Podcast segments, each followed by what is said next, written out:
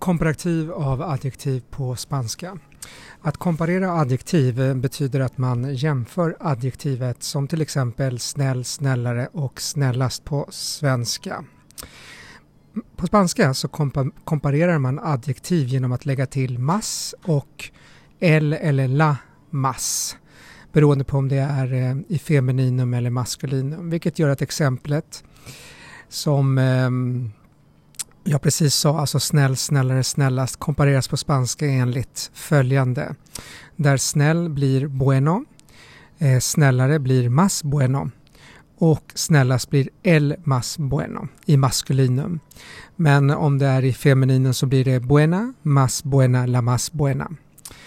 Adjektiv, adjektivets komparation ändras beroende på om adjektivet är i maskulinum eller i femininum samt om det står i singular eller i plural.